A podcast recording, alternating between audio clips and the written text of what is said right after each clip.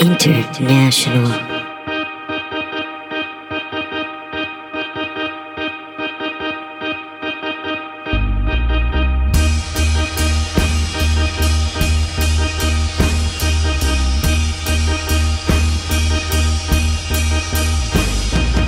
All right, you're listening to Leading the Blind. It's not my podcast. It's Ariel Norman and Brett Vervoor's podcast. I'm Gary Levitt, and I'm the guest. I guess.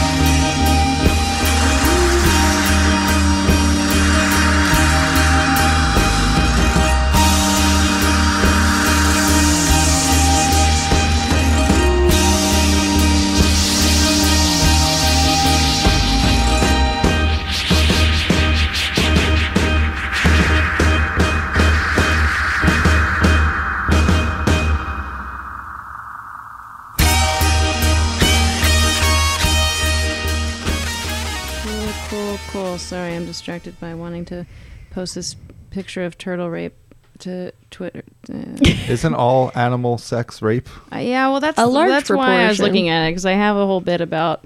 It's actually not all rape because I have been doing a lot of research on this, but it's at least fifty percent rape, and I think the scientists are being really generous about. Yeah. Yeah. But again, it's it functions differently for animals.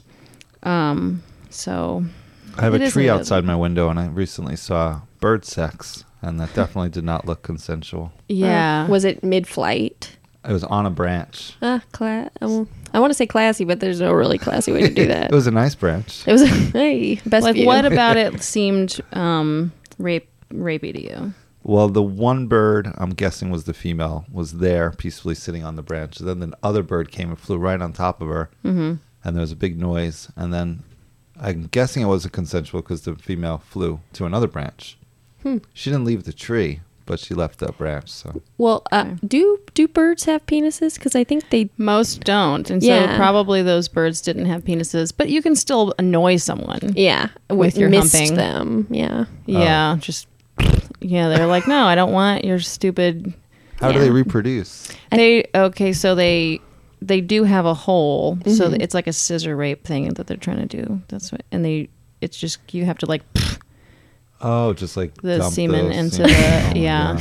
Yeah. and the ladies basically have to kind of like hold their butt cheeks apart a little bit in whatever way um, so usually there's a squatting motion that accommodates and then when they're done they have to kind of like you know tighten it up and kind of let it soak in if they want it so Oh. if they don't want it they can kind of just fart it back out Wow, that sounds more advanced than us. Actually, Mm-hmm. it is we It really should our you know that todd akin guy who thought that women's bodies have a way of shutting it down birds do but humans Right. sadly Sadly, Yeah. don't. not as good. Save at a lot of money if it was just a fart. You know, just Yeah. one one quick fart out. We have to go morning need. after. pill. yeah, we wouldn't even need Plan B. We could just Plan A is. nope. If only we're as smart as the birds. But you can, if you have sex that um, you don't want to be baby making, can't you like scoop the the come out and like to some extent lessen your chances of getting pregnant? Probably, Surely. or just have them pull out like a classy. I'm just saying, let's say you get some in there, and Yeah. can, you mm-hmm. can though kind of like wipe it away. Try to try to like dig as far as you can up there, and kind of. I'd be scared Yeah. you're going to push it further. That's a good point. Yeah. that's a good point. How mm. could you Maybe we need like a Swiffer, kind of a section? Yeah, and it's kind sexual of Swiffer. microscopic. Yeah. And if it went all the way up there, because I feel like that would offend people less than uh, some people are upset by what the Plan B bill pill does scientifically. yeah, Um, and so I think this would be less offensive if you were just scooping out the cum. yeah. Mm-hmm. I think if None you, of it's fertilized. Yeah, you do like a 1950s style ad. The woman's like, "Hey, untidy vag." Yeah, you could really just upper. do shit, really, couldn't Yeah. you? If you just had like a, a squirty bottle, Yeah. and you could just kind of like rinse your vagina out. One of those homeless guys with a squeegee. Is this the podcast? It is right now. okay, all right. Well, good to- Welcome. good to meet you, Gary. I, This I feel like I need a vagina for this conversation. you ha- you have come. That's relevant. Yeah. I do. now we have people from uh, either perspective. You know, Yeah. I carry it internally. That's Gotcha. nice of you to do that. It's No, very- but no I prefer it that way. needed. We we're grateful to you for not wearing a necklace. The- don't worry, these tissues here are uh, comfy. Good. Ooh. For now. and they Um, say the tasty spoon on them, Yeah, right. so that's nice. so what uh, what brings you to Austin? I see you're doing a bunch of shows this week. Uh, yeah, just uh, here to check out the city and uh, do some comedy. Yeah. and Do a podcast. Did you come here specifically for comedy? Are you scoping us out for any particular reason, or are you just like, uh, let me see what the Austin comedy scene's like? Well, I came here with my girlfriend, and uh, it's nice to mix business and pleasure. Sure. hmm And also, I really feel like when I visit places, I'm not so interested in the buildings and the stores. I like to experience a place with the people. Totally. Yeah, the culture. Yeah, it's definitely more fun. You'll wind up checking out stores and restaurants and stuff, but yeah, when you start from the focus of people, you're going to get somewhere interesting. Is your girlfriend also a comic? She's a musician. Oh, even better. Much better. I don't know if I can handle dating another comic. Is she doing gigs while she's here? No, she's not. She Oh, does okay. plenty in New York. So Gotcha. All right. So she's on vacation and you're on sort of vacation yeah, it's a vacation. I mean, comedy show. It's so easy to just go in and go out. and have fun. Yeah. They don't even notice I'm gone. You know, Yeah. I come back and I'm like, oh, where'd you go to the bathroom? I'm like, no, I just went and did a show. Actually, Yeah. good, good. Okay. And you live in Brooklyn? yeah. And how long have you lived in Brooklyn? I live. I think this is my seventh year. I've been trying to figure it out. It's my sixth or seventh year. I can't Okay. quite figure it out. Math is getting hard. How old are you? Oh, very old. I'm like 72. So 36, 36, 37? Uh, yeah, something like that. Okay. All right. Okay. Okay. All right. You know what? This is feminism that a man Yeah. doesn't want to tell us. I, Yeah. I applaud you for not um, being If I was a woman, would you ask me my age? Totally. Yeah. would. Would? Okay, good for you. But I appreciate you trying to keep an air of mystery. Mm-hmm. Yeah. You look I- great for 72, by the way. Thank you. You look good for 37. Thank so, you. Um, what if I told you I'm actually 28? Yeah, that was one of my guesses earlier. Brett and I were talking about how old you might be, and I was like, he's one. Of, the- he could be 28. He could be 36. Mm, We'll always, see. always good to guess younger because you'd never offend someone that way. You will offend me if you guess younger. I hate young people. You know, there's nothing more offensive than telling me that I could I could be 24. I would be like, fuck you. I hate young people. Why are we Why are we valuing youth? Whatever. Experience over talked this, youth. Thank you. Good point. Wisdom. Um, and where are you from originally? Um, I'm actually from New York, but I lived in California for a while. Mm-hmm. So I lived in San Francisco for four years. I lived in LA for four years. Did you start in LA or did you start in New York? I started in New York, which, if you're going to do comedy, they say is not a good decision because everyone watches you suck for many years and you only get a, one chance at a first impression. So I was a musician for years and I was playing music in San Francisco and LA. And then I uh, started doing stand up and loved it. And, you know, a lot of people in New York have seen me get better and better. Wait, I'm confused. What you said so. You said you did start in New York, I did. but then you moved to San Francisco, right? No, I s- started in New York when I came back from oh, when you came California. Oh, okay. So you were doing music in San Francisco and LA, Yeah, and you didn't start until. So you've been doing comedy for six or seven years. Uh, four years actually. Four years. Yeah. Oh, okay. Nice, nice. All right. Well, congratulations. I just hit my fourth year. August eighth was the first you show I ever graduated. You have an undergraduate. Yeah, exactly. Yeah, how I- I'm working on my master's now, which Excellent. might take another twelve years. Yeah, I think the comedy masters is something like that. Yeah. Um, okay, cool. So, did you you did you want to do comedy when you were in California? You know, it's funny. I've, I have this thing where one person can make such a difference in your life. You know, I've always been funny in school growing up, and if one person would have said to me, "Gary, you're funny. You should be a stand-up comedian," I think my lights and bells would have went off in my head. But no one ever said that to me. It was just like, "Oh, music. You can play music. Music mm-hmm. is fun. I love music. I love playing music. I love writing songs." And I just ended up doing that, and then I kind of we did a lot of touring, and I just got really burnt out, and I was just looking for another art form to satisfy myself. And I tried improv. I did improv classes for a bit at UCB Nice. and the Pit, which is in New York, and that just was like, wait a minute, this is all the things that suck about playing in a band. you know, like Yeah. relying on other people, scheduling. And then I said, okay, you should just do it. Try stand up. So I signed up for my first open mic. And I did one of those open mics where you have to sign up in advance, which Yeah. is really, I think, a good To idea. force yourself to do it. Yeah, you can't back can't back out. So I did it, and right when I got my first laugh, it was like it was like my first hit of crack. Mm-hmm. Hooked. and Yeah. uh, yeah, it's just been going nonstop since. All right. Yeah. Shit. Um. Wow. So you you had to start in, in Brooklyn. You start in New York. That's um. It just seems like such a. Were you one of those musicians who was trying to be funny between your songs when you're like, you know, you know, you get that chance to say something into the mic? Yeah, I would be funny, but I never thought about Yeah. it in the terms of stand up comedy. It's such a different context. Like Yeah. when I see bands play now and I'm like, wait, the singer got a laugh from that? That would bomb so hard at, a, at an open mic or Yeah. a show. Do you think audiences uh, for musicians are probably like maybe more generous than a stand-up crowd? Yeah, and I think it's also sometimes that awkwardness. They're laughing because there's no music happening. Yeah.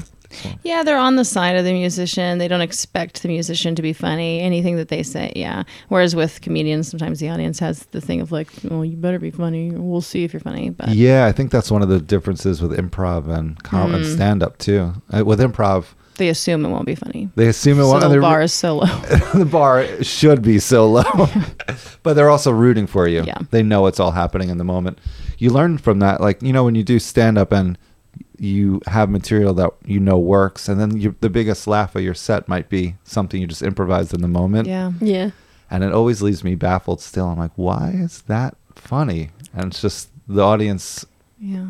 unconsciously knew it was in the moment. They do. I know, and that's why I I'm still in the middle of this battle in my mind all the time of do I do I try my best to always be com- so completely present that I'm not like doing my material li- like I don't let it become rote at all because I want to always have that magic. If I can get to the place where I always have that magic where I really even if it's stuff I've said before, I'm still um, it's really still being said for the first time in this way. Yeah. But then if you go to a show and you think you have that and then you start and then all of a sudden your brain's like but you kind of half try to be prepared but then uh, you know what i mean like if you if you kind of you're like oh, okay i'm, I'm going to be present in the moment and not be prepared but you kind of know this thing that you want to get through Yeah. you know and then you just like I think it's trusting yourself. The best advice I ever got was from my girlfriend. We, we were dating for several months and I did not want her to come see me do stand up. I was like, why? She's like, oh, I want to see you perform. I'm like, this is going great. Yeah. Why do we need to bring that into this? so then finally I had to relent and uh, I did okay. And then after the show, she's like, you were great. I'm like, really? Yeah. She goes, yeah. And the crowd liked you. I mean, it was great. I was like, oh, I'm so relieved. And she said to me, this is the best thing I ever got was, well, you're funny in person. So like, I knew you were going to be funny. Mm-hmm. Like, Yeah. oh yeah. Okay. Yeah, that's exactly it. You have to trust yourself to be funny, but but don't you ever still have uh, shows that there's a high pressure of like I have to kill it at the show in front of these people or for this opportunity, and then it, and then it becomes well, how do I prepare for that, but in a way that doesn't leave me stilted when I get there. I know it's so tricky because I, I still get nervous before going on stage. But if you didn't get nervous, I think there'd be something a little flat about the performance. Yeah. True. So maybe the nerves can work to your advantage as long as they don't glitch your brain. You know? Yeah. What was the uh, first joke you told that you were like, "Oh, this this works"? It's so stupid. Like, uh, I forget the setup exactly, but it's like, yeah, I'm kind of a bad boy. You know, I might go to coffee shops and pour milk in all the half and halves, just just to make three eighths. it's so so bad. No, I like that because that's a kind of like joke that no one is going to be offended by, and everyone's going to like. Everyone's going to like you a little bit more yeah. for because not only is it funny, but it's it's it's like self-deprecating that you would tell such a silly joke. Mm. Do you know what I mean? You're like, I'm not taking myself that seriously, guys. I am the clown. Like, here's a silly joke. Now, now you trust me a little bit more. Right. Yeah. And if you like math, it's a real bonus. Yeah. if you like doing milk math, Vegans hate that joke, actually. yeah, it's all evil. It's not three eighths compromise. It's all. Can't you do it with soy? Can't you- it's vanilla, almond, soy, three, mm-hmm. whatever. It's weird, man. All all the dairy farmers are actually suing all the almond and like soy people for technically calling it milk. So you Oh, can't. Oh, really? Yeah, because But I Don't think that it. I think that like the customers know. I don't think that the farmers are getting hurt. I I don't think the customers are like, "Oh, cool! yeah. it says almond milk." No, you know, Mm, well, I I support farmers uh, in every way I can. But I didn't know almonds had dumb. titties. How many of us have just heard a bunch of open mic comics saying jokes like that, and th- and that's basically what these farmers are doing with that Yeah. lawsuit. Is making a dumb "I didn't know almonds had titties" joke, Yeah, just like that one guy in a sketch that takes everything literally. right? You're like, oh, cool, cool. Okay, so it- so with, with your writing process, then, um, are you do you take time out of your week to sit down at coffee shops and write, or how does writing work for you now? I'm on the subways quite a lot, so I try to write on the subways Mm-hmm. and just in my head. And then if I think of something, I'll jot it down. I'll write on stage a little bit. Mm-hmm. Um, I try to keep it a little loose, but have like little points that I want to hit. Yeah, I'm not like the type of comic like Jerry Seinfeld where he has it so meticulously written out. mm-hmm. I just kind of try and trust in myself and know that the humor part of it will come out, but also value real estate of the word. right. Yeah, there's so many competing theories about whether we should be trying to be to to tighten these things up and and get these laughs per minute, but I feel like we all know that most the audiences have evolved and people really want this um, honesty and presence and vulnerability and those magic moments. So Yeah. probably unless you're just trying to get like on tv and and, and have that kind of like professional old school career. But if you're not going that route it's like obvious that you got to be looser right? What what I'm playing with now, which I like, is it like have a having a story. Mm-hmm. So you ha- you have a you've, you've been in a storytelling show. Yeah. You know, so there's a storyteller, and then you could have your story, which maybe would be say it's six minutes. Then you could just try to write jokes in between as many as you can, just stuff them in there. Mm-hmm. So I have a thing now where it's like slowly growing, Mm-hmm. and I'm putting in more jokes, and that kind of helps because you have a structure, at least. So when you're when you say writing jokes, uh, are you doing that mostly on stage every time you tell it, or will you sit down and, and kind of sketch out here are the main points of the story? Now let me add some jokes. Yeah, I'll have I'll have it when as it's written down in my notepad. It'll be like little anchors. Mm-hmm. Here's the joke. Here's the joke. Here's the joke, and then I'll try and stick in more areas, more jokes, and that'll just happen in my head during the day if I'm thinking about it or something just pops in. Then I can be like, oh, I can go that direction with it. Mm-hmm. But there are a couple tools, you know, like you list you could list tropes of something. So like, oh, what are the tropes of this, and then you can try and figure that out. Okay, yeah. So you do have a you have a. It sounds like you write. You literally write on subways. Um, but you, I just mean, you know, because not everybody literally writes at all. Yeah. And then you, you'll sketch, you'll jot things down whenever they come to you. Um, but you will sometimes sit there and write and go, okay, here's how to make this joke better. And then you'll just get on stage and just um, kind of have some bullet points and, and see what comes out and see if you remember all those little jokes that you wrote or if something new happens. Yeah, like for example, I'm a I have a bit now. I think it's about up to two and a half minutes about Bed Bath and Beyond, and they have a lifetime return policy. Mm-hmm. So then I'm- have all these jokes intercepted. Let in me that. guess. Come on the sheets. No, it's not. Gonna, it's a little more highbrow. I, I hope. But um, you know, then I could talk about living forever and the afterlife, and you can. There's so many places you can go from there Yeah. within that structure. So that kind of helps. Like I'm obviously I'm pretty unstructured, and having a sort of structure helps me mm-hmm. Sometimes, like if, even if I'm going to a show or if I'm going to a mic, that will force me to write and get in the zone. That makes sense. All right, I think I understand your writing process pretty well. Please Well, tell me. no, because I've been asking so many comics, and I'm trying to get. I'm always like trying to get at certain things, but I think I think a lot of people don't really know their own writing process, or it's in, I, always in the middle of an evolution, mm-hmm. where it's kind of hard to say quite what we are doing. Yeah. Yeah, I had I had a podcast called The Gary Hour, mm-hmm. which is my podcast, and I interviewed uh, Nick Vatterott, mm-hmm. who's a great comic. And his writing process I thought was interesting, where he'll just put earbuds in and just talk to himself. He'll just walk down the street talking to himself and just riffing on his own premises. That's what I do. really? Yeah, that's what that's my favorite writing. I was just doing that yesterday, and I was like, why haven't I done this in a minute?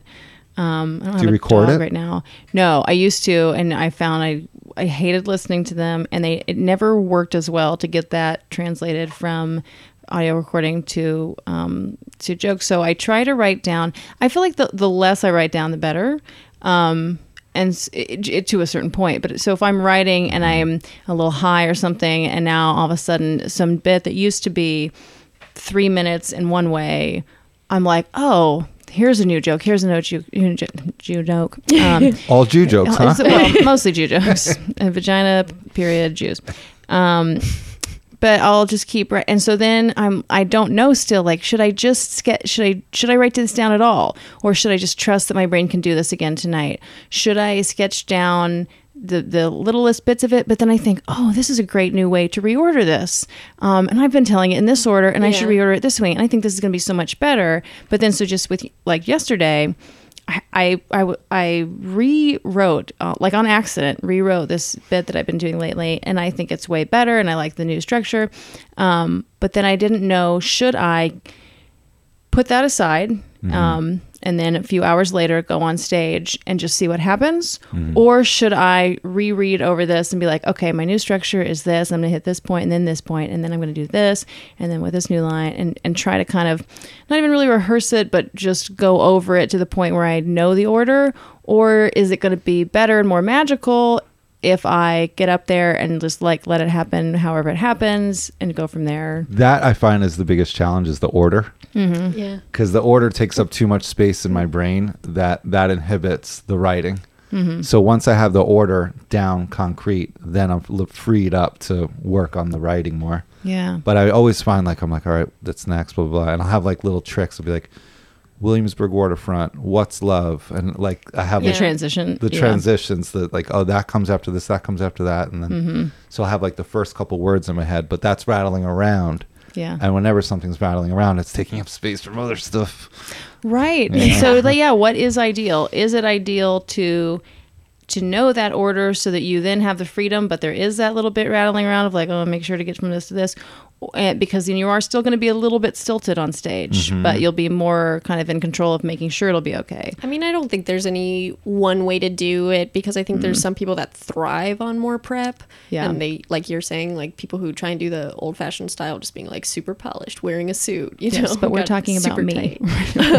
or, or conversational comics, you know, like yeah. if you if you want to be that way, um, then is it something that you're going to have to do to st- like it's like I wonder if at some point I need to stop ba- basically writing much down at all or like looking at it. You know i can talk. Like I, sometimes i feel like the best i do with comedy is when i went to work that wet day and i was riffing with people and like just and, and maybe i'm talking to my wife and, and making her laugh. And then i don't think about what i'm going to do. I don't know. And then i get there and then i just let myself and, and and it might be a little looser but it's it's in the moment and i'm not you know i might forget something but i i i feel like i would become like the the best version of myself if i just did that every time I think that's what it comes down to is just doing it more and more. The Yeah. more and more you just on stage doing it, the better it just gets. Like if I have nights in New York where I do three shows, it's exponentially better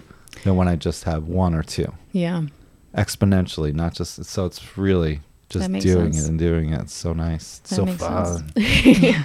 Uh, so you do have this podcast, the the Gary Hour, Yeah. and you've been doing this for a few years, right? The podcast, uh, it's on hiatus right now. I just needed a break doing a Mhm. weekly podcast. It's hard. Yes. Yeah. it's hard. So I did it for a year, and it was great. It was such a great experience, and uh, I'm starting to regroup and remotivate, and it's gonna start back up soon.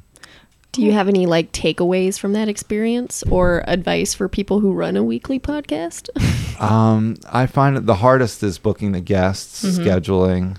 Um, once I like, I had a love hate relationship with it. Maybe you do too, but it's like I hated having to schedule people, and um, but then once they'd come and we'd start talking, I was like, oh, I love doing this. Right. But then the audio part of it, I didn't love doing it, and uploading the technical part wasn't. Yeah, that's that's good. You've got yourself a producer. That's good. Yeah. Shout out to Body Tape International. Thanks Hell for yeah. having us. Uh, well, so but you you were doing it all by yourself for two and a half years, or it's still just on hi- hiatus right now. Mm-hmm. Um, but I was listening to your most recent episode, and you said that you had a sponsor, the Future Moment Moments app creators. Yes, Right. So Yep. how did how did you get a sponsor, and how did that work? that's me. Is that you? okay. yeah. All right. There we go. There yeah. we go. I have a little uh, side company. Okay. So I kind of made myself a sponsor. Gotcha. I gave myself a good rate. Gotcha. yeah. All right. Nice. Um, did you ever ask for donations in any way, or do you Well, think we- about it in the future? We did have uh, a host, Acast was hosting us, Mm-hmm. and they put in commercials. Okay. Okay. Acast. How did you get in with them? Um, I I don't remember. They they were starting up, and I don't exactly know how it happened, but we ended up emailing, and then they explained that what they do, and I was like, oh, that's kind of brilliant. They'll host it for free, Mm-hmm. and then they just sell commercials. Thing is, you don't know what commercials Gotcha. are going to be on there. You know, there could be commercials for almond milk, Yeah. and you won't even and know that. fuck almond milk. It's not real milk. You don't want to alienate Stop your calling it that. farmer audience. Exactly. You Or an almond milk into Apple Jacks. What is anything anymore? Do you all remember those apple? You're too young. I remember the Apple Jacks All commercial. right, fine. it was just infuriating to me. I was like, no one would want it to taste like apples. But what do the apple farmers think? That's not even apples. Exactly. They should be the Right. ones suing. Yeah. Mm-hmm. There's no real flakes of apples. I doubt. Or doubt. the makers of Jacks, you know? Yeah, Just like they're those not real metal Jacks. They're not real Jacks. That's They're something they circles. never addressed in those commercials. Good point. They are circles. Yeah. Apple apple donuts. Apple rings. Apple tubes. Yeah. Apple rings. Apple tubes. Who doesn't love a good apple tube? Apple orifices. Yeah. Yeah. Apple holes. Apple holes. yeah. There we go. A-holes. A hole. Okay. That's a winner right there. Apple assholes. That's that's Mm-hmm. gonna take it. Yeah.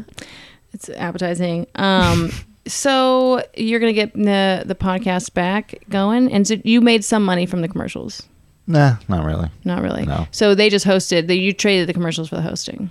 Yeah, I think because they were starting out, they didn't have all that many Gotcha. uh, sponsors yet.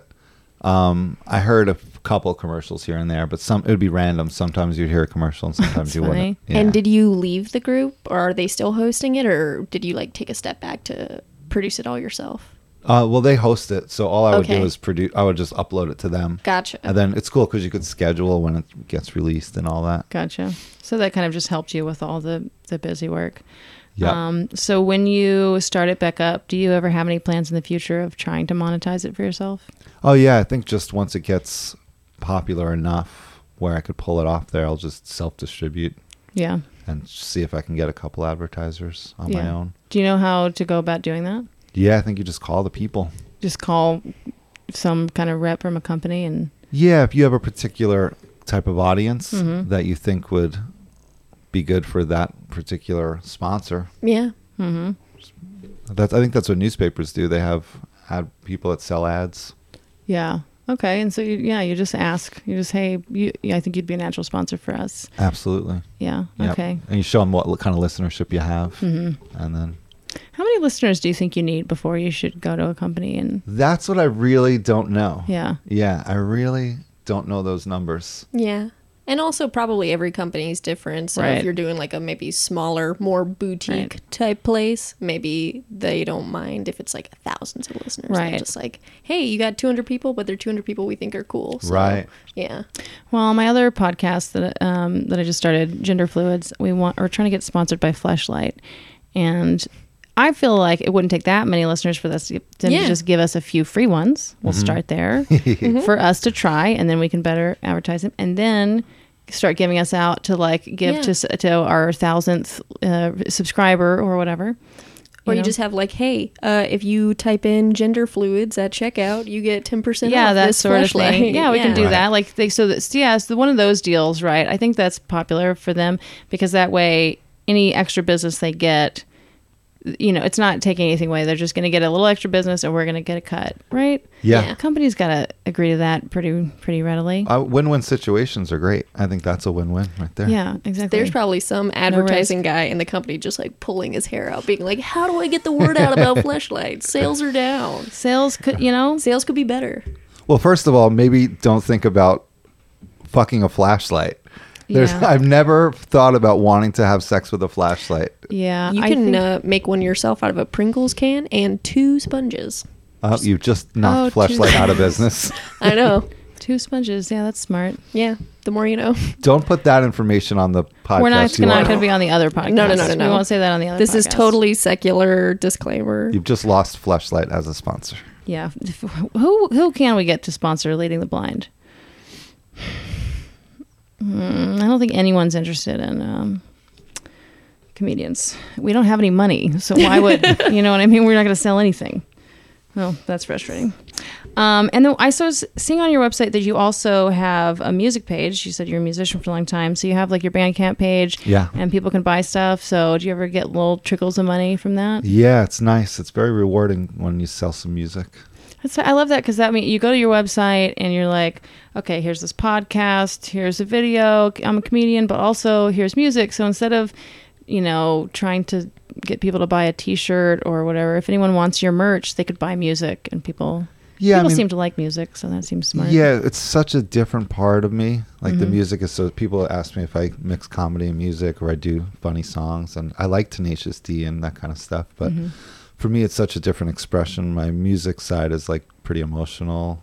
Yeah, I was really. I clicked on it. I was so afraid it was going to be a funny thing, and I was like, "Oh God, am I going to have to listen to some dumb rap right now that may or may not be that funny?" And then there's a, cool you know, like the musicians, the the, the comedians who do songs, but like the, the verses are two lines long, and then there's a chorus that repeats over and over. That Yeah. you're like, "Yeah, we heard those jokes already, dude." Like longer versus shorter choruses. So wait, they're just doing their bits over tracks. Yeah, haven't you heard th- those that kind of song where it's it'll literally be like the verse is four lines, Mm. and then you're like, okay, that was funny enough, I guess, and then the chorus is four more lines, but then you, you keep hearing, so it'll be like an A B C B B B or something where you're like, okay. Dude, if it's a comedy song, like Right. you, we don't need you to do this chorus over it. We don't, you know.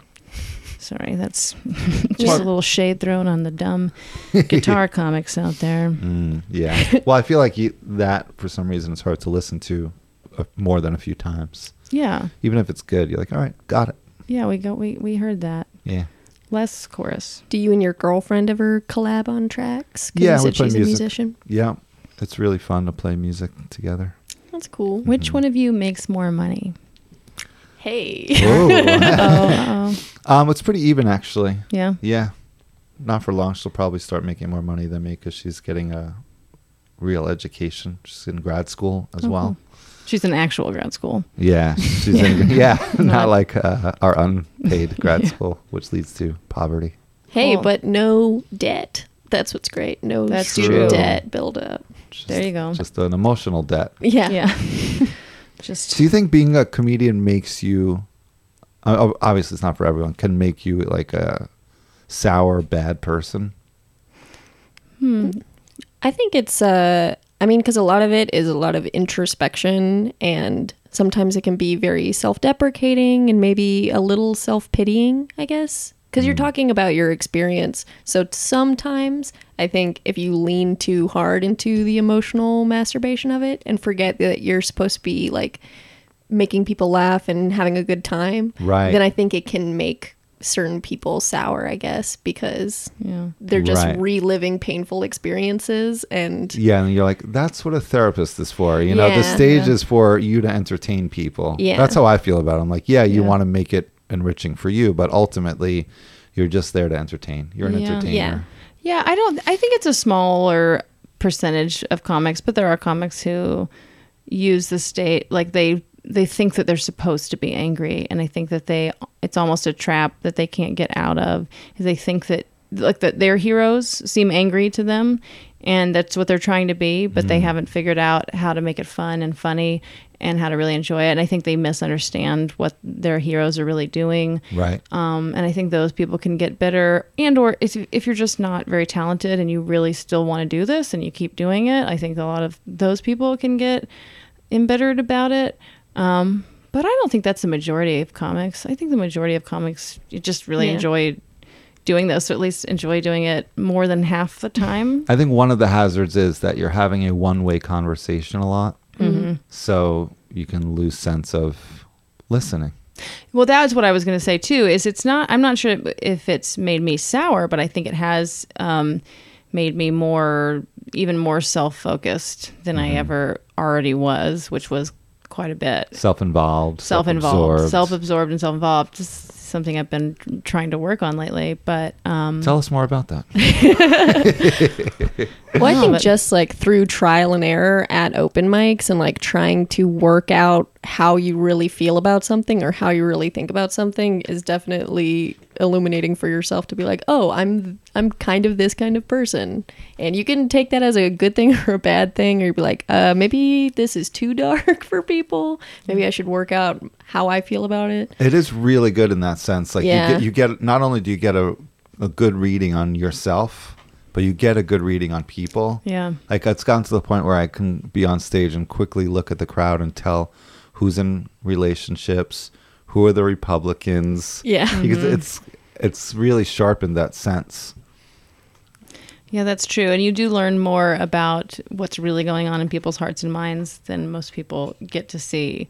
Um, because yeah, you can tell when someone the way people respond. You're like, oh, I know what that really means about your politics, or I know, oh, God, I know how that date's going, or whatever. Yeah, especially in this climate too, um, because you watch like old stand-up specials and you're like, this does not hold up well. Yeah. because everybody's like too, too. I don't want to say like too woke, but I mean like there is that sense of, I feel like eggshells more mm-hmm. so. So you have to be like twice as smart as the audience to hmm. to get them to laugh in spite of themselves. I guess True. or to see the see the path i guess i don't know But Gary, do you have that too, where you feel like it, you uh, doing comedy started making you more self-involved and self-absorbed? Is that something you've had to deal with? Yeah, I do feel like it's made me kind of a worse listener. Mm-hmm. and um, it's there's a, there's a balance. I think the self involvement could be good because you become self aware. Yeah. So I think it's really helped me figure out, be more honest with myself on who I am and where my shortcomings are and how people perceive me. So it's been really good in that sense. But um, I do think that a lot of comedians, including myself, uh, you can really lose a sense of listening, like really listening to people. Because maybe you're running jokes, you're thinking of jokes, or you're just not used to engaging in a back and forth. Or like you're saying just like trying to remember your run order for your Right. jokes that you're you're forgetting to like clock all the looks in the audience during that joke and like setting it up for yourself Well, it's like you know how Jerry Seinfeld says he's like, when I'm back in the green room, I don't know how to talk to those people, but when I'm on stage, that's where I feel comfortable. I know how to talk to those people. But I'm like, but you're not talking to those people. Mm-hmm. You You're know, you're talking at you're 'em. talking at them, and you're not. So what he's really, what it seems to me is like, oh, he's not very good at like listening and engaging in a back and Right. forth. Yeah, and it's like, is that the kind of person that we want to be is someone who then loses that ability to function socially in a way that's really likable and and fun for anyone else. Um, it- but is the, that the only way to be Jerry Seinfeld level successful? Is if you just go into that? I mean, I hope not. Hope not to, yeah. That's good. But he did try to draw uh, an equivalency, but Mm-hmm. it's a false equivalency of those two things. Yeah. No, yeah, there it's it you're still there's still like, oh, I can be comfortable talking to a bunch of people in a way that's surprising considering how bad I am being with these other people, but it's just such a different ball game that it's like, no, but you're just you're socially awkward just like the rest of us and it's only made worse now by the complications of fame and yeah, decades of self-absorption. And I think you can be a shy person off stage and then not be sh- and be the type of person that can get on stage and and give a great show and be totally confident. It's Totally. different things. That's- that's what that's my whole plan. so, and and do you still have? Uh, I saw that you had a weekly show um, called "I Don't Get It" in Brooklyn. Yeah. Is that still going on? No, thank goodness. Um, that came that ran for about three and a half years, Hmm. And what a great experience that was. I mean, we had so many great people on that show. Mark Normand did it a bunch. Mike Kaplan did it a bunch. Nick Vatterott, Ben Kronberg, uh, Phoebe Robinson. So many. There's like great Mm-hmm. lists to to see those people work on their comedy, and it's it was a small room. It probably fit Yeah. 25 people max Nice. and then to see them have specials and do it on late night you're like oh i've heard all these jokes but to see how they've formed it and edited it and polished it it's really great learning experience Why did it end? um, it was kind of just a mutual thing i was just sick of doing it Yeah. i would get messages from comics like one or two a day asking to be on the show and like it kind of inhibited all my interactions i would always Right. feel like any anytime a comic talked to me it's because they wanted stage time Yeah. Yeah. and I was just sick of booking it, sick of like every Friday taking the L train, getting off of First Avenue, walking. I, it's so stupid because I was like wanting it to end for probably at least six months, but I'm like I can't give up this show. It's a successful show. I have a good stage every Friday. This is dumb to give it up, but I just was so sick of it. Did you not hand it off to someone else? No, the owner uh, of that venue, he just one day he's like, he goes to me, "Should this be the last show?" I go, "Yeah, maybe so." Yeah. I mean, you could just tell that you didn't really want to be doing it anymore. Yeah, we Yeah. both kind of knew he's a cool guy, and I think we both knew it was just time to end it. And then I said, I was like, "Should we do one final one?" He goes, "If you want to." And you're like, mm, Yeah, what, that that right when I said it, I was like, "Oh God, that's going to be so much pressure." all right. Yeah. Yeah. So I was like, you know what? That's exactly what I was trying to escape was that weekly pressure. Gotcha. it's much easier, and plus, I always perform way better when I'm on someone else's show. totally. Yeah. Yeah. Hosting sucks. I mean, Yeah, I mean, I wouldn't like I wouldn't host the show, MC host the show, but I would. It would feel like I was hosting a dinner. You know, Yeah. like Uh-huh. it's much more fun to go to someone else's party and just like Totally. you have all these people come to your house. You're like, are you having a good time? Is everything good? You having a good time? How's the pot roast? You know, whatever. True. Yeah. So, um, were you nervous at all about giving that show up in terms of, am I going to get enough stage time? now? Yeah, definitely. I was nervous about that. How's that going? So far, there's been no change, Mm-hmm. which is kind of annoying, but good. But yeah, it's uh, been no change. There's also like a weird thing with swapping shows. Like if someone asked to be on my show and they ran a show, I'd be like, well, you know, why don't you instead just offer me a spot on your show, Yeah. and then if I think you're, if I also think you're good, I'll give you a spot on my show. Well, maybe they thought the th- same thing to you. But Right. You, but they were asking, not you. They were asking. So often I'd be like, yeah, and I'd love to do your show too. And sometimes we just like do dates and that would be that. And sometimes be like, okay, yeah, I'll, I'll see about getting you on. I'm like, you know, a lot of people haven't seen me too. So Yeah. there's that. And No, that's true. That's a frustrating thing for me is like with booking my show is yeah, if you if you want to get on the show and you and you have a show, I would much rather you say, "Hey, um, I'd love to have you on my show and I'd love to do your show," than you just saying, "Hey, let me do your show." exactly that. And that's how it should be And done. I'm like, "Are you even going to Yeah. put me on your show?" Cuz Right. And that's how I would do it when I wanted to Yeah. book someone and also be on their show. Be like, hey, you want to do my show? And plus, I'd love to do yours. I think it can feel a little bit ugh, to to be like, hey, you want to trade favors, you know? But Yeah. but I also think it's more honest, and we all get that we all want to do. And if you know, if you if you know that you are a good comic, Yeah. that you you don't feel like you're gonna fuck up somebody's show because you're like gonna be the weak link in it. If you know that you're not that, then I think it's totally fair to say, "Hey, man, let's put each other on each other's shows. Cool." Exactly. And I'm definitely to the point where I'm not going to fuck up your show. Yeah. And uh, but that's the kind of vibe that I was psyched to be done with. Mm-hmm. Just that oh, it's like this this that precarious interplay, and I don't I really don't understand the stigma. I think people take their stupid bar shows way too seriously. you know, like it's a stupid bar show. I don't care. Even if you bomb on my show, whatever. The next person, people didn't pay to come to this show. Mm-hmm. It's not that big a deal. Did you? So you were doing a free show. Did you ever do tip jars?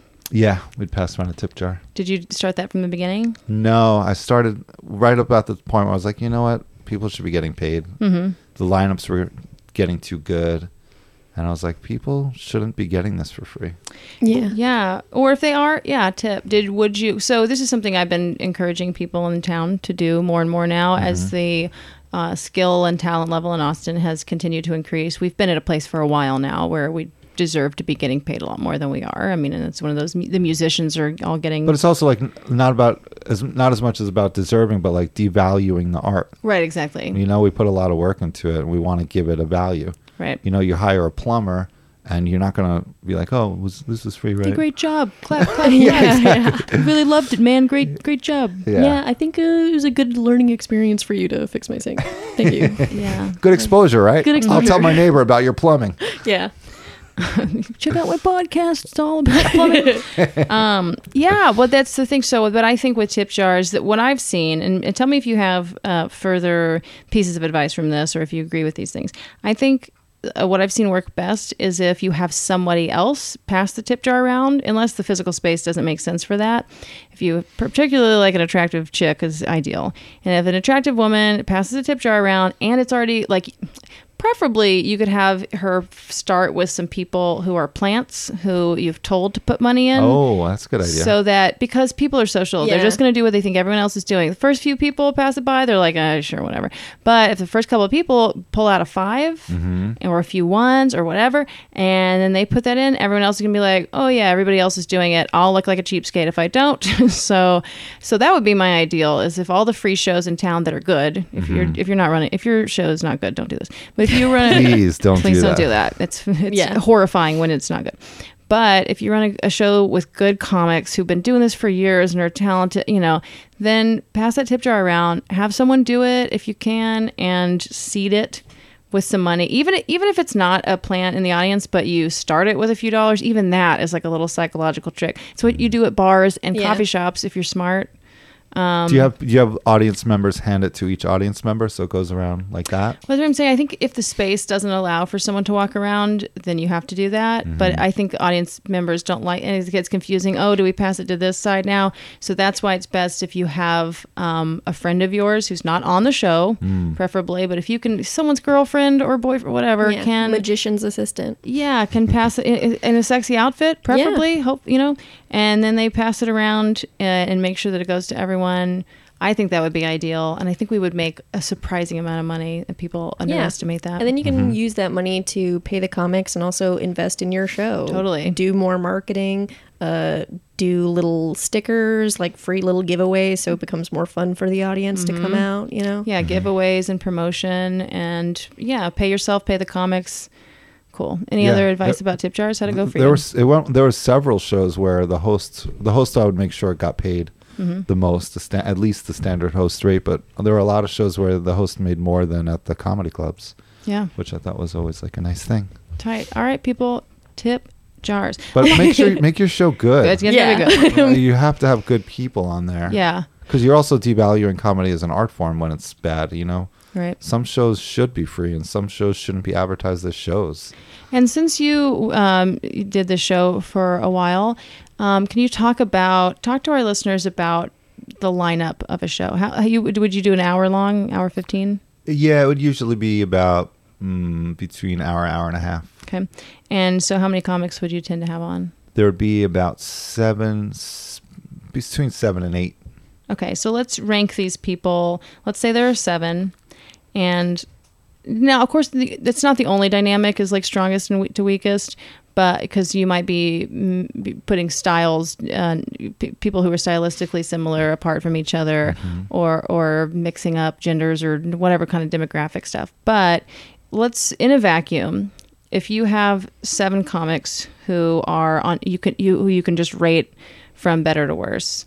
What do you think is the ideal uh, lineup for? All killers is, is Yeah, the just ideal all sevens, Yeah. yeah. It's hard to say because uh, I won't name names, but we have, have had uh, like top notch comics on the show that would be regulars at the Comedy Cellar, for example, and they wouldn't do any of their material. They would Right. try all new material, so they would bomb. And I've Right. seen like a lot of great comics bomb, but then there are comics that were great, like Mark Normand, who I will call out, who will never let your show bomb. Like he'd come and he'd try out new material, and if he was bombing, boom, he'd pull out stuff that I saw him do on Fallon or whatever. Yeah. And he always kept it at a level that made the show good, and I think that's really important to do. Yeah. And then I'd have often like up and coming comics that don't really have any credits, and they'd kill. They Yeah. do really well, and they do better than the headliners. So Yeah. it really depends on what the individuals bring into the show. Right. But just in terms of building building a flow Yeah. for the show, do you ha- but let's just say like I said, obviously there's all those dynamics and that's so true, especially like yeah, the successful comedians, they might use your show as a way to work out and Mm-hmm. not everyone has that sense of professionalism like Mark Normand does. Yeah. Um, but let's pretend that you have seven comics who are distinctly at a one, two, three, four, five, six, seven. Mm-hmm. What do you think you would do? I always I always like to start high energy and Mm-hmm. Yeah. good. I think starting if you, if your host isn't well, first of all, your host has to be good. Yeah. I think the host is the most important part of the show. Yeah. Totally. If your host brings the show down, it's just a drag. brutal. It's Yeah. brutal.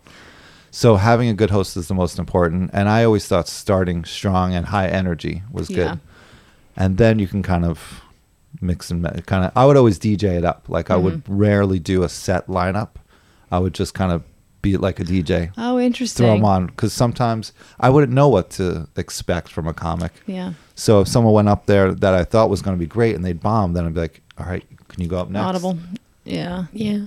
Yeah, that's a good point. I mean, so that that's ideal, right? If you have that ability, you don't have any kind of like preset, you know, slideshow or something that needs to be. But if you have then, and if the comics are cool with that, because sometimes they're also messaging you, "I'm going to be late," and you know, right? whatever. Yeah. But if you have that ability to play it by ear and the, and, and say, "Hey, man, you know what? I need you to go up next because we got to save." Yeah, the if they're right there, now." it's nice and you have the options. Mm-hmm. Yeah, but then I could always go up there and do extra time, yeah, which is a bonus of having your own show. Tight. Um, yeah. Well, that's just something because I've there's sometimes I'll see shows where yeah, they think that they should go from weakest to strongest or even start with a higher energy, but then but then you put even if even two comics in a row who are not doing well, you can walk your crowd or just bring the whole thing down. And I just want a host to think about that like make sure you mix it up and keep it, you know, Yeah. A And good host can save a show, though, big Mm-hmm. time. That's true. True. It's a really important art form. Yeah. Just like hosting by itself as a skill, because there's a lot of great comics and there's like people who are great hosts. Yes. You know, and if you can find people like that, definitely keep them around. Mm-hmm. Good hosts are really valuable. Yeah. Yeah, because if if someone goes up there and doesn't do well, and then the host even just make makes a little joke about it, hopefully one that doesn't, you know, make that comic want to kill Yeah. himself, or hopefully they've just already gone outside to smoke a cigarette. At least just quick comedy. just, yeah, just quit comedy, but don't kill. But but if they make a joke about it, it just lets the audience Breathe. like breathe and also realize like we're all in this together. Like Yeah. like you're not mean or not ha- whatever. Like we're all recognizing the experience that just happened. Let's move on. Yeah. Word. Cool. All right. So that's your show, and you're not doing it anymore, but it's still going well. I'm just uh, looking for the next questions that we haven't already gotten to. You've researched.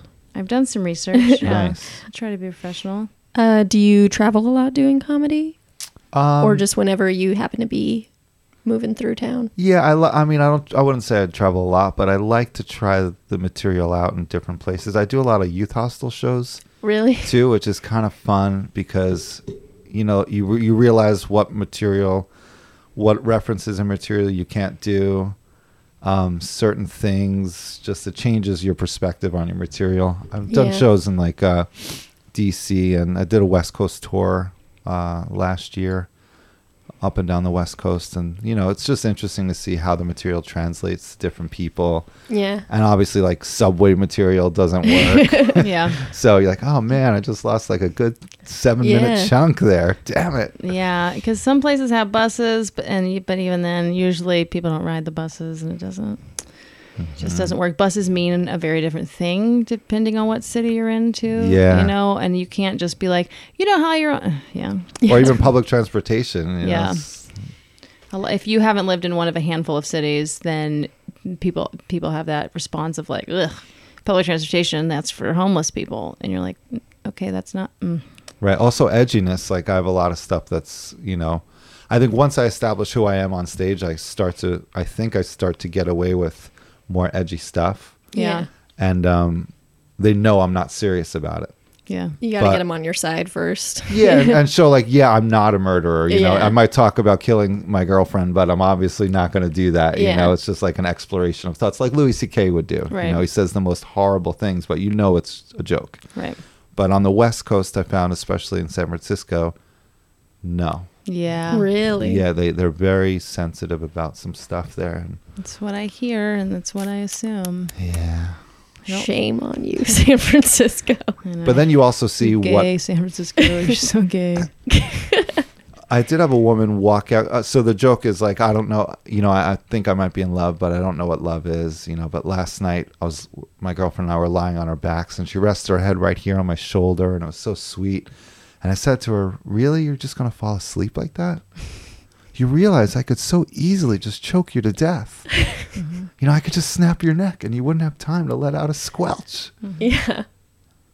Maybe that's what love is. you know, and like once you Yeah. know, like I'm Yeah. I'm a thin little guy. I'm not like I'm a peaceful person. Like then it's like funny. Like yeah, Yeah. is that the def? No one knows the definition of Yeah, love. right. So that kind of thing. But um, if there is a, But I- a woman walked out. A woman walked out, and I'm like, oh, maybe she had uh, A an choking abuse. incident. Yeah, maybe. Yeah. maybe she had an abuser in her life, and in the middle, of, like, right when that joke ended, she got up and she goes, "You can't joke about those things," and Mm. she walked out, leaving her boyfriend sitting in the seat. Thinking about killing her, probably. Exactly, and then like I'm thinking about all the other stuff I said that she sat there for that she Right. wasn't offended by. It all depends on who molested you, is what I've always said. That's Yes. everybody's everybody's offended by something, and it's like that's the thing that they don't understand. The like, hypocrisy the of that. hypocrisy of it. And if you need to leave, fucking yeah, that's the thing. Trigger shit. That's your own shit. You you leave, and if that's what you need to do, great. I- Chances are you're about to tell a different joke anyway, and it's too late. And I think that's I was actually going to repeat that one again. oh, okay, yeah, she was right to leave. I think it's fine if you need to leave a show, but also just like the idea of someone like coming up being like, "No, you're wrong" during your set, and then mm-hmm. leaving, like having to make make it about them, Right. and then leaving, and you're like, I mean, guys, maybe that's the only way she can get off. that's true." If if that's the case, you know, you helped a woman achieve orgasm, which is yeah, Mission accomplished. notoriously difficult to do. So I know every time I get an orgasm, I have to leave the room, so yeah, that's how I I, feel. I bet people love that. they do. very polite. Um, so do you have what you would call like specific goals for your career? You want comedy to be career, your career at this point? Oh yeah, I would love it. Okay. Yeah, I would love to just be able to. I love. What I think what I would love the most is from me to find my audience, or for an audience to find me. Yeah. So I can do a show with people of like-minded Yeah. sensibilities. Mm-hmm. It's hard. I've done shows for like really a lot where there's just a lot of Trumpers in the crowd, and it's just tough. I just. Hmm. You have to change the material. There's certain material that I know they're not going to jibe with. So it'd be nice. Ultimately, I'd like my an audience to find me, which I think the podcast really helps. Mm-hmm. And yeah, to be able to just like make enough money to live on, and you know, fly around and do shows, and Yeah. be so fun. What do you got? What do you have day job wise right now? Day job, I do some audio stuff. I have a couple apps in the app store that are audio related, like Mic Swap and uh, Audio Fix for videos. So I pimp out those apps. What does mic Swap do? Mic Swap. It's like a it's an audio recorder. It's a mic modeler. So Mm-hmm. you open it up and then you could like swap through different microphones and get different sounds. Oh, cool. Kind of like Instagram for audio. Okay. All right. Yeah. Cool. What's the other one? Audio Fix for videos. That's what Future Moments is. That's the company. So we have, Okay. we have three apps under that company right now. I've got a partner in the Netherlands, Nice. so he does the coding and I do the ideas. Oh, I need that set up. that sounds ideal. Yeah. Wow. All right. Cool. So, th- with your goal, your goal is just to make a living doing stand up and to get Yeah. to go do cool shows and travel and do comedy with with your audience. hmm With that in mind, um, how are you working on getting there? Short term. That's a good question. Just keep doing shows. Just keep doing. I should probably be more strategic, but um, just keep writing. Keep getting it to the point where there's no real answer. Mhm. You know, because there's so many different things that have worked for different people. There's people in New York that have just been doing stand up forever, and they started a podcast, and their podcast became really popular. Right. Um, I don't know. I should probably get back to the Gary Hour because that was doing pretty well. Yeah. Uh, Well, now that you don't have the weekly show, it might be easier to do the the weekly podcast. Yeah. yeah, And if you can find a partner in the Netherlands who would love to do booking, Yeah. know, dream scenario. Exactly. Yes. We, we're, yeah. What's going on in the Netherlands? they have all this free time. yep, they do. Um, and have do you think about getting an agent or manager one day? How does any of that? Yeah, I would love to because I've seen uh, other comics once they get an agent, a lot of loops are jumped. Mhm. You know, they jump right through them, and then they're in Montreal all of a sudden without sending a tape, and Yeah. just things start to happen. So do you know how to get an agent? I really don't. I think um, just getting so, like Steve Martin said, just getting so good that you can't be ignored. Yeah. I really just think that's what I'm trying to do. Yeah. Well, and you live in New York, so that's possible there in a way that it's much harder. Any you know, uh, non LA New York places. Yeah, there's probably more opportunity, but there's so much People. competition. Right. But the idea is if you just keep doing this, keep getting better, then one day you might get discovered by Yeah. an agent Or someone that really likes your comedy gets an agent, and then they hook you up with their agent. with theirs. That makes sense. hmm Yeah, that just the, the friendship networking um, of all of it. Yeah, and friends, friendship and networking is great, but you still got to be good. Of course. Yeah. You know, someone's not going to be like, "Oh, you're such a great guy. Here's my agent." yeah. Right. Although that does happen every now and then. Um, what is your worst bomb that you've ever had? Whew. Worst bomb. Uh, it's probably a few years ago. Just, I think I just kept digging myself a hole. It, it might have been. I remember. Well, this is the most embarrassing one for me. It might not have been the worst one I bombed, but it's the first time I for you. bombed. Worst Yeah. for me. Um, I was still dating at the time, and uh, uh, went on. Uh, this girl that I was dating said, "Oh, I'll be there in a second. I was excited for her to see me. I I was probably like six months into doing stand up, and I looked for her and I didn't see her. And then I went on stage, and I saw her. Thought I saw her from the stage, and I'm doing the material. And I'm not getting laughs. Like I'm getting a couple like smiles, and then I start just like going faster and mm. faster. I'm doing the material, and I'm like not even realizing I'm like outside of my body. And then I get off stage and I didn't- wasn't even sure I bombed. And then I I went out into the bar area and I saw her and she's like, "Oh, I missed your show. How'd it go?" I'm like, it, it- "I think it went fine. I think it went good. Oh, too bad you missed it. Oh, I think I left my beer in there." She goes, "Yeah, it's by the couch." I'm like, "Wait, how do you know my beer is?" I'm like, "You were in there, weren't you?" She goes, "Yeah, I was." I was like, "Wait, that wasn't good." She goes, ah. And then some, and then like in that right in that moment, the guy that was next to me goes, "You know what you should try? You should try talking to the audience. Yeah. like you know when someone in the audience is giving you you- recommendations, Yeah. something didn't go great. So that was so embarrassing for me. but when you were on stage, you said you just weren't even really sure whether you were bombing. Yeah, because I was In your people own were head. smiling, like I was Yeah. getting smiles, but looking back, it was probably awkward smiles. They were just like, "Oh God, please stop." If you could go back now and just jump into your body, uh, is there anything that you would know now to do? Yeah, Start talking to the audience. go op. Yeah, go opposite. Slow down. Yeah. uh, stop the material and ask someone in the audience a question. Mhm. Um, did you ever see the Pete Holmes video on him bombing? Mm-mm. It's really funny, and it's exact. This is when I realized what happens. I somehow got turned on to that. So if you Google Pete Holmes bombing, Okay. he put a video of him bombing, and he does the exact same thing. He just starts going faster and faster and sweating, and he, it's a really funny video, and he breaks it up. And then I watched that video, and I was like, "Oh, that's what happened that night." Mm-hmm. Yeah, that was so embarrassing. It can be hard at a bar show to when you if if it's a kind of audience where you really have to get their attention and they just there's a group of Yeah. people who really just wants to be talking to each other and have no interest in just going outside and you're like well how do i slow down and get this if i'm also trying to like be like ah guys you gotta pay attention to me 'cause, Right. you know Well, I think sometimes the silence could make them stop Mm-hmm. because it's like it's like in a bar. If you turn off the music, everyone's like, "Oh, oh shh." yeah yeah. But yeah, it's tricky to get people. That's why it's easier at a comedy club right because people pay to get They're in. facing Yeah. you They're There's there. more context around the show. Yeah, they're there to laugh. They paid to laugh. yeah charge people to get in to your comedy shows that you way will, you will get a, a higher quality audience. That's true. Yeah, because they don't want to feel like they are idiots for paying to see something they're not going to pay attention to. there's also a perception value thing built Mm-hmm. into us. We think, oh, if something costs more, it's better. Yeah. I know. I even like when when I bark people in sometimes. Um, I even am like, I don't think you should say free free show. Like even just saying no cover just makes it a little bit better. Yeah. When you're trying to get people in, hey, we got a comedy show tonight. And they're like, oh, really? How much does it cost? You're like, oh, no cover tonight. You know, no cover tonight or something. Because anything to cover up the fact that you're giving away for free, I think helps people's perceptions of it. Yeah, absolutely. Is there uh, things that you see younger comics doing at open mics that you wish they would stop doing?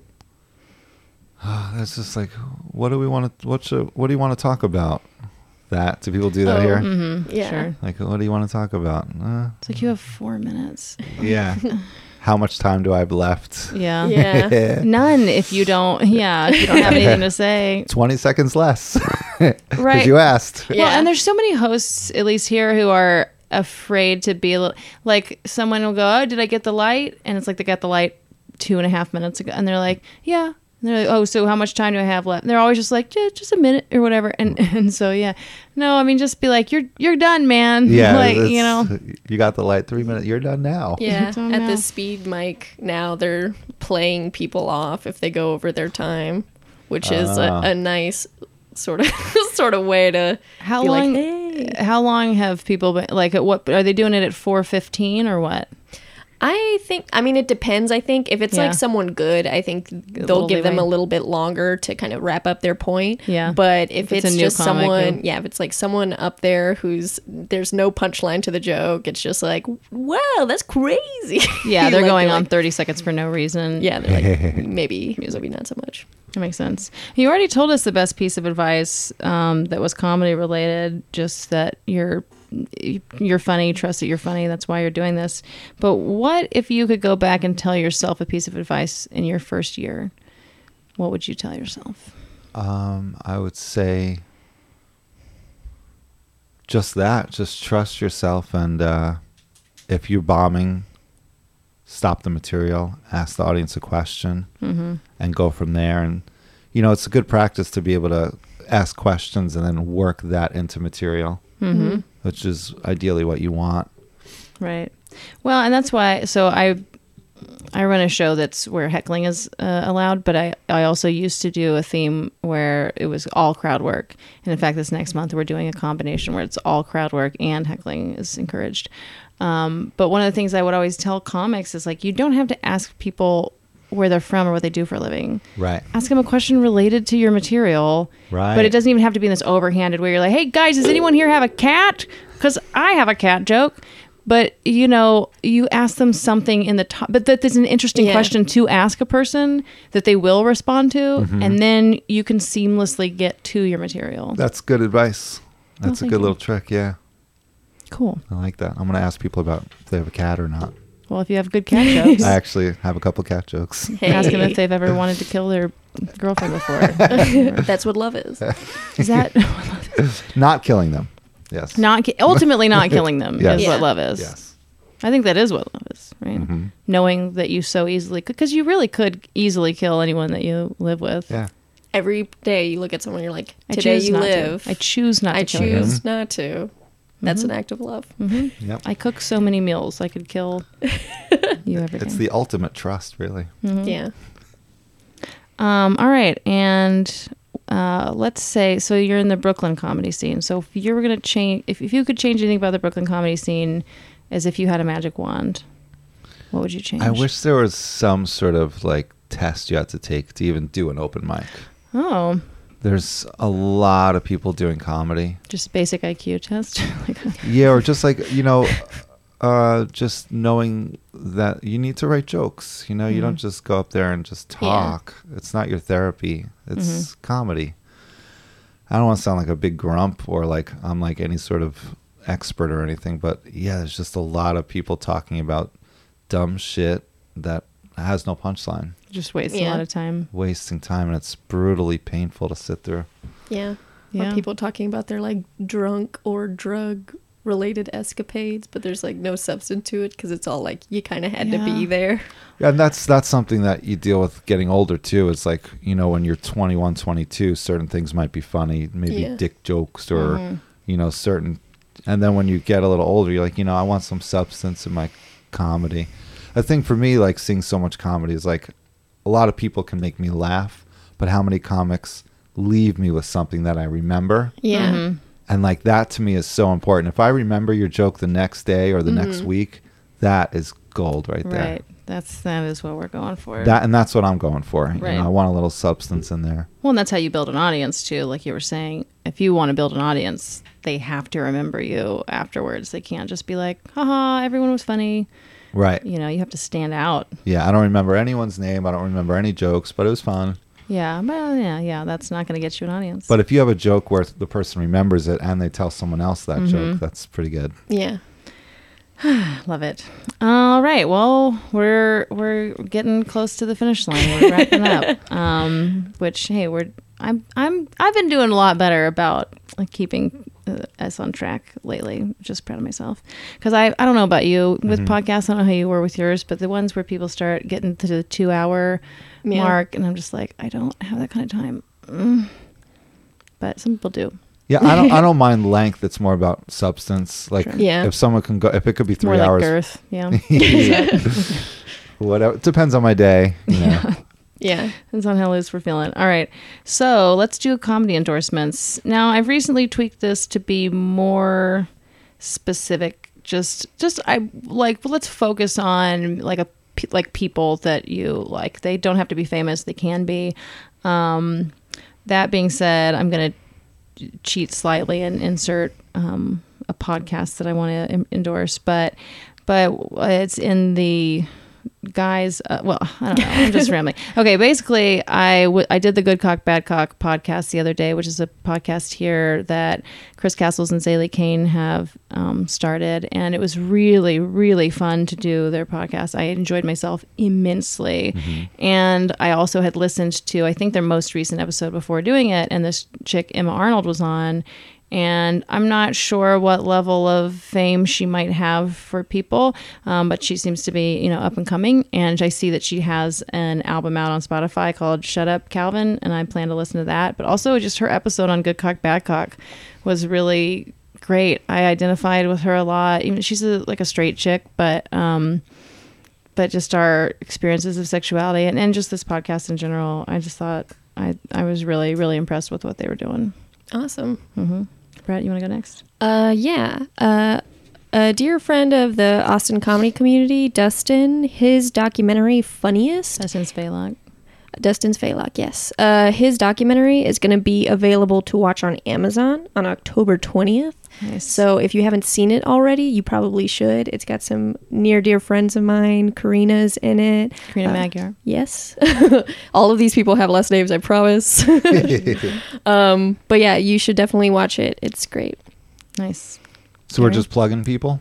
Yeah. Yeah, anything you want to endorse. Um, well, Mark Normand has a new album out. That's great. Oh, they- oh, sweet. great joke writer. Just classic joke writer. Anthony DeVito has a new album out and a Comedy Central special.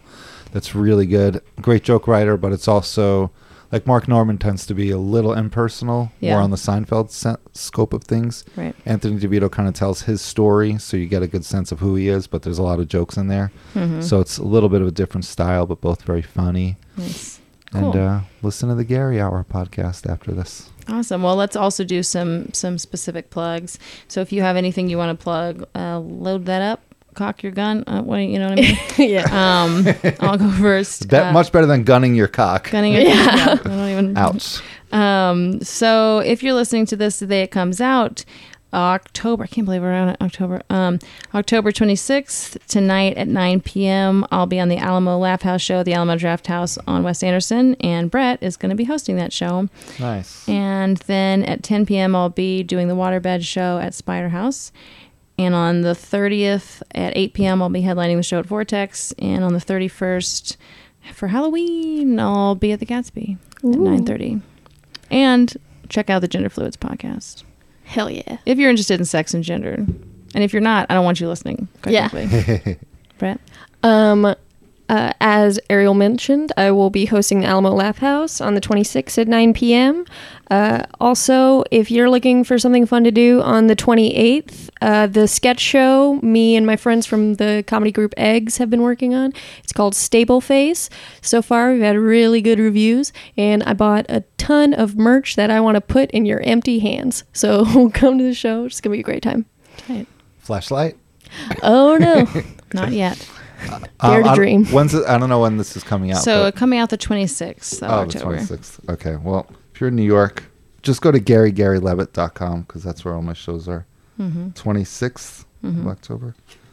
Yeah, there's a show. There's just shows. Just go to Gary Gary. There's just Levitt. lots of shows. Lots of shows. You can't even keep track of this, but if you're in New York, GaryGaryLevitt.com. Some of them you don't want to come to, and some of them you do. Well, which ones should they? you want to focus on the ones? Yeah. Well, the one there's one at Greenwich Village Comedy Club. Come to that one. Okay, Greenwich Village. Comedy Club. Yeah. Nice. And they should check out your music on Bandcamp. Setting Sun, is that your band name? Yeah, that was my band. Yeah. Buy some buy some music. You know, Yeah. It's not funny. Comedy can get exhausting, too stimulating, Mm, yes. right? You know, sometimes you just need to chill with some music. Setting Sun, that sounds peaceful, doesn't yeah. it? Just take your brain on an emotional journey. You got some comedy, Laugh, got some cry. music. Yeah, get What? it all out. Mm-hmm. Mm, put the music on. Shut the phone off. Shut your eyes. Shut your eyes or listen to Gary Hour and get stimulated again. Yeah. Cool. All right, guys, this was a lot of fun. Yeah. Thanks, for Thank having you. me.